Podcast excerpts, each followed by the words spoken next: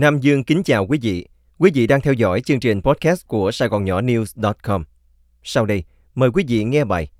Phóng sinh, hủ tục hay tín ngưỡng của tác giả Kim Ngữ. Trong hơn 10 năm qua, cứ mỗi lần lễ Du Lan tới thì người ta lại làm ầm lên vấn đề phóng sinh. Mà nói tới phóng sinh thì y như rằng những gương mặt tu hành lại được dịp xuất hiện trình làng, trình luôn những câu chuyện khá tốn giấy mực về phóng sinh. Năm nay, vấn đề phóng sinh được cộng đồng mạng quan tâm hơn hẳn những năm qua. Có thể nói mà không sợ thất thố rằng, cộng đồng mạng đang tuyên chiến với vấn đề này một cách mạnh mẽ và bất thường so với các năm trước. Mạnh mẽ vì số lượng người tham gia tăng lên thấy rõ, bất thường vì cùng tần suất với con số là những hình ảnh phản biện minh chứng cho việc phóng sinh đi tới kết luận tiêu cực rất nhiều. Nó cho thấy phản ứng tích cực ngày một gia tăng trước các vấn đề mà chủ thể là Giáo hội Phật giáo Việt Nam có trách nhiệm huấn thị các tu sĩ dưới cái ô dù của mình.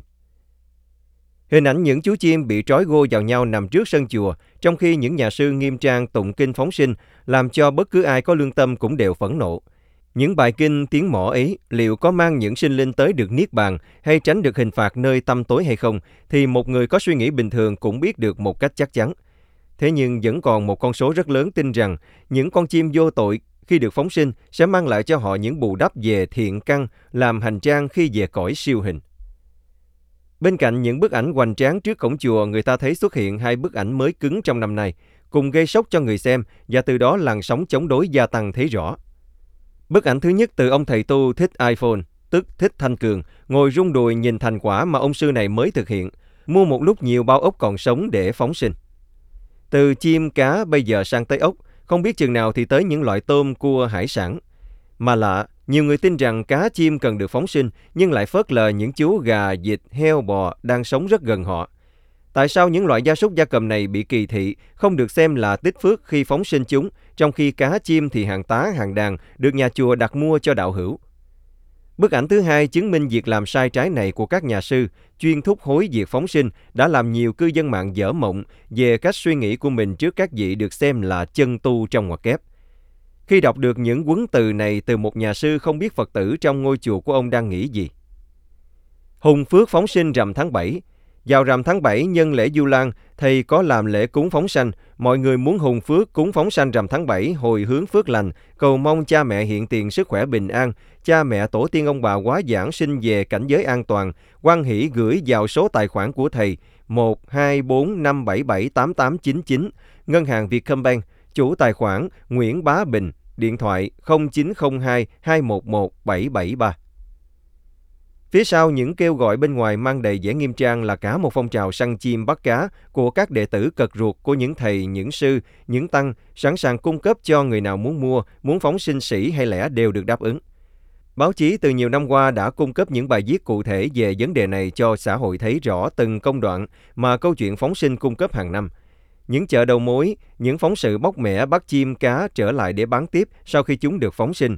Tiếc thay những câu chuyện này không được người mua kẻ bán chú ý, thậm chí có người còn tỏ ra nguy hiểm khi cho rằng ai làm thì người ấy tích phước hay tích quả, người có tâm lành ắt sẽ an nhiên tự tại. Phải, những người có tâm lành ấy rất an nhiên vì nghĩ mình làm được điều thiện, nhưng họ không thấy phía sau việc làm của họ là dung dưỡng nuôi nấng những ác niệm trong cõi hồng trần này – một con chim bị bắt sẽ gây ra cái chết cho một đàn chim nếu chúng còn nhỏ. Một con chim bị giết kéo theo sâu bọ phát triển vì thiếu cân bằng sinh thái. Một đàn cá bị bắt đi rồi thả lại vào ao hồ sẽ gây ra biết bao tai họa cho những sinh vật dưới nước chỉ vì mối lợi phóng sinh. Xã hội nuôi dưỡng sự gian trá là một xã hội đang mục rửa vì đạo đức xuống cấp, lòng dị tha bị băng hoại và lừa đảo lẫn nhau ngày một lan rộng, thay vì sự tử tế ngày càng hiếm gặp. Nhìn rộng ra một chút, Chính quyền hay nhà nước không thể tự biện minh việc phóng sinh không ảnh hưởng gì tới đời sống nhân dân. Chính những chức sắc trong các chùa chiền đang cổ vũ cho việc phá hoại môi trường cần phải bị chế tài, vì môi trường là nơi mà cả dân tộc đang cộng sinh cần phải bảo vệ.